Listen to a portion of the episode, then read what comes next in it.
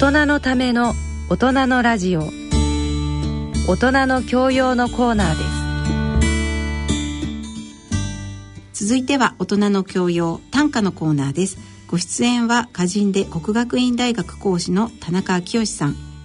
角川短歌編集長の石川一郎さんです。ご機嫌いかがでしょうか？田中昭義です。ご機嫌いかがでしょうか？角川短歌編集長の石川一郎です今回は、えー、角川短歌8月号の、えー、紹介をしてまいりたいと思いますけれども今日が8月3日ということで、えー、広島の8月6日長崎の8月9日も近づいている、えー、今ですけれども今回は8月号どのような特集を組まれましたでしょうか？はい。8月号は、まあ、特集は佐藤佐太郎って方が没後30年となりますので,、はい、でその木地の弟子なんですけどもね、えー、斎藤木地の弟子であるところの佐藤佐太郎という、はい、今でもあの世代や、えー、枯れ木とか、はい、流派を超えてですね、はい、再評価の機運が高まっている歌人なんです,、うんそ、ねはい、その、えーと、短歌の実力その技術というところに注目して、えー、ちょっと分析した特集を組みました。はい。そしてこの8月号だとやっぱり別冊付録。こんなに力の入った別冊付録。はい、あの、表紙にも別冊付録っていう文字がもう、大きく出ていて。初めてなんですけどね。はい。はい、あの、どんなことを別冊付録では特集されたんでしょうかと。えっと、小冊子をつけまして、はい。えー、と、歌人、俳人、詩人、はい、その他著名人に緊急寄稿をいただきまして、はい、なぜ戦争はなくならないのか、はい、というワンテーマでですね、はい、えっ、ー、と、総勢49人の方に、なるほど。えっ、ー、と、原稿いただきまして、はい、それを集めたエッセイ集を、はい、えっ、ー、と、付録でつけました。なるほど。エッセイ集というこうくくりになるんですね。そうですね。エッセイというかな、なんというかね、まあ、はい、あの自由になぜ戦争がなくならないのかっていうテーマだけお渡ししまして、はい、それで思うところを何でもいいので綴ってくださいと。はい。いう依頼だったんですけどもね。たんですね。あの、もう短歌雑誌にはありえないようなキャスティングというかですね、あの、俳句のまあ、金子東太さんとか、はい、えーと、まあ、歌人でもあの戦争体験のある岡野博彦さんとかそういった方々は、はい、あの入ってしかるべきかなと思うんですけれども、えー、雀士の方がいたりとか。そうですね、はい、桜井翔一さんとか、えーまあ、笹川洋平さんとか、はい。まあ、そういったちょっと,、えーと、ほとんど短歌では登場し,、してない方をはじめですね。すね。はい。あとは半藤和俊さんですね。えー、あの、はい、元文芸春秋の、はい、で、えーと、昭和史とかの専門家ですけども、はい、えーと、をはじめですね、はい、加藤天陽さん若松英介さん、はい、なるほど、えー、高橋秀峰さん、はい、とうとうあとはですね、えーとモデルの千葉のクララさんとか、はい、えーとおじいさんが沖縄で戦争体験者なんですけどもまあ、そういったあの非常にバラエティ豊かなというか、はい、いろんな世代いろんな各界から、えーと、非常に力のこもったね、はい、えーと、原稿をいただきましてそうですね、我々の趣旨に賛同していただけた方々が、はい、え熱い原稿をいただいております。なるほど。どなたかを、えーと、お一方ご紹介するとしたらどなたですかね。まあ、いろんな方が本当にそれぞれの個性豊かにこう書かれながら歌人の人は、えー、えー、歌人らしく書いている方もいらっしゃれば俳句の方の方もいらっしゃいますけれども。はい。基本的にはそのなぜ戦争がなくならないのかって別にその答えを出してくれというわけではなかったんですけどもね、はい、えっ、ー、とまあそれにその問いをきっかけにいろいろ思い巡らせていただいて、やっぱりなくならない、ないというようなね、はい、ことを言う方が、えっ、ー、と、結構多くて。なるほど、なるほど。えーと、そのそれはまあ諦めというよりもねあのただの事実とまず向き合ってるという感じなんですけども、はい、やっぱね私個人的には半藤勝利先生の、ね、はい。えーと、日本の一番長い日がそうですね、はい、とかを書かれていらっしゃる方ですよね、えー、評論家でもあって。そうですね、はい、えーと、この現代史の大家でいらっしゃいますけどね、はい。えーと、とサンテグジュベリの、はい、フランスのあの作家の言葉を引用して、えーと、エッセイを頂いてるんですけどもね。母親たちの涙っていうようなあの言葉を使っていて、はい、つまり、まあ、15と言いますか、えーと、戦争に、えーと、旦那さんだったり、えー、と子供さんだったりを送って、えー、と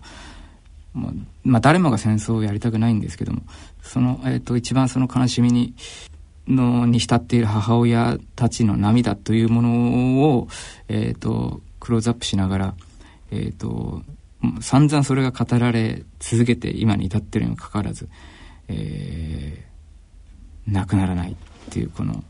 惨みたいなことをですね、はいえーとまあ、嘆いているわけですけどもね。なるほどなるほど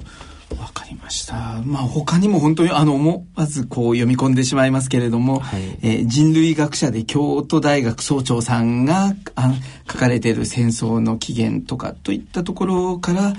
金子東太さんもえー、もうすぐ100歳ですね、はい、の金子さんはわずか3行ででも思いのこもったものが、ね、書かれていらっしゃいまし、えー、ぜひあのこの、えー、角川短歌の8月号えー、別冊付録、なぜ戦争はなくならないのか、緊急機構、歌人、著名人に問うという、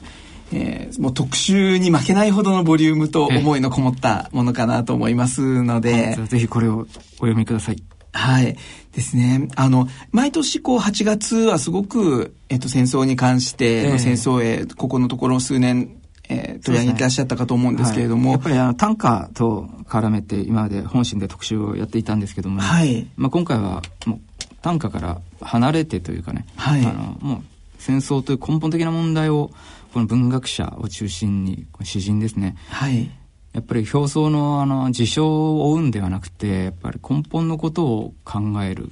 えー、それを表現するというようなその詩人たち歌人俳人を含めた詩人たちには絶対にいただきたいテーマだったので、はい、それに賛同していただいた49名の方のエッセイ集ですので、はい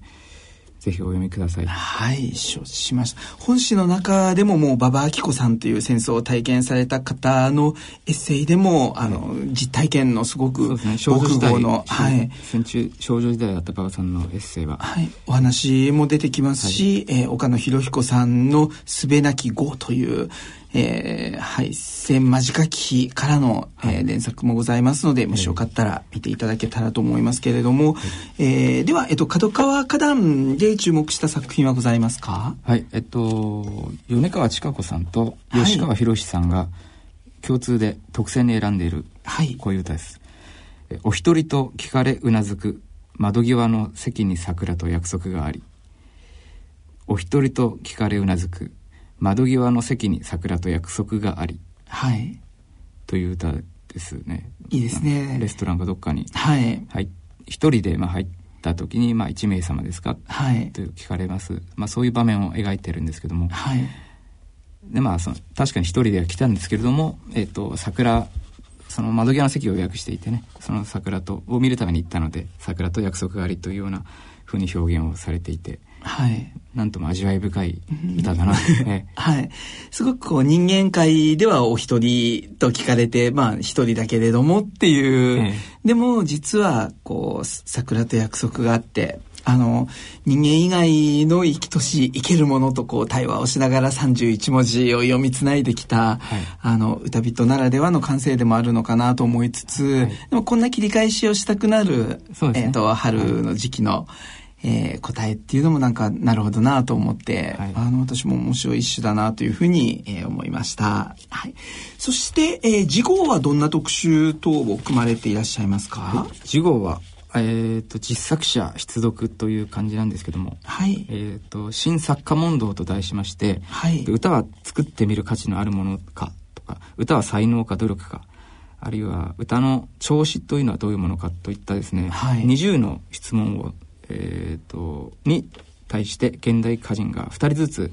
答えていくというものなんですけどもこれ大正時代に久保田宇ぼが「作家問答」という本を出してまして、はい、その時の質問をそのまま百何十年経った今ですねもう一回再現して、えーと、本当質問の本質は変わっていないので現代においても。えーと、それを現代に蘇らせたということで「新」をつけまして「新作家問答」という企画を組んでおります。はい承知いたしました。では、えっ、ー、と、これから夏また、えー、8月15日前後を迎えながら、すごく、えっ、ー、と、戦争へ、あの、体験した方は、その体験をどう語り継ぐかとかですね、はい、あの、いろいろ、えー、セミシグレの中、ものを思う季節かなというふうにも思いますので、ぜひそれを31文字で表現するということを、えー、リスナーの方にも挑戦していただけたら嬉しいなというふうに思っております。はい、えー、では、えー、来月のこの時間までさようなら。さようなら。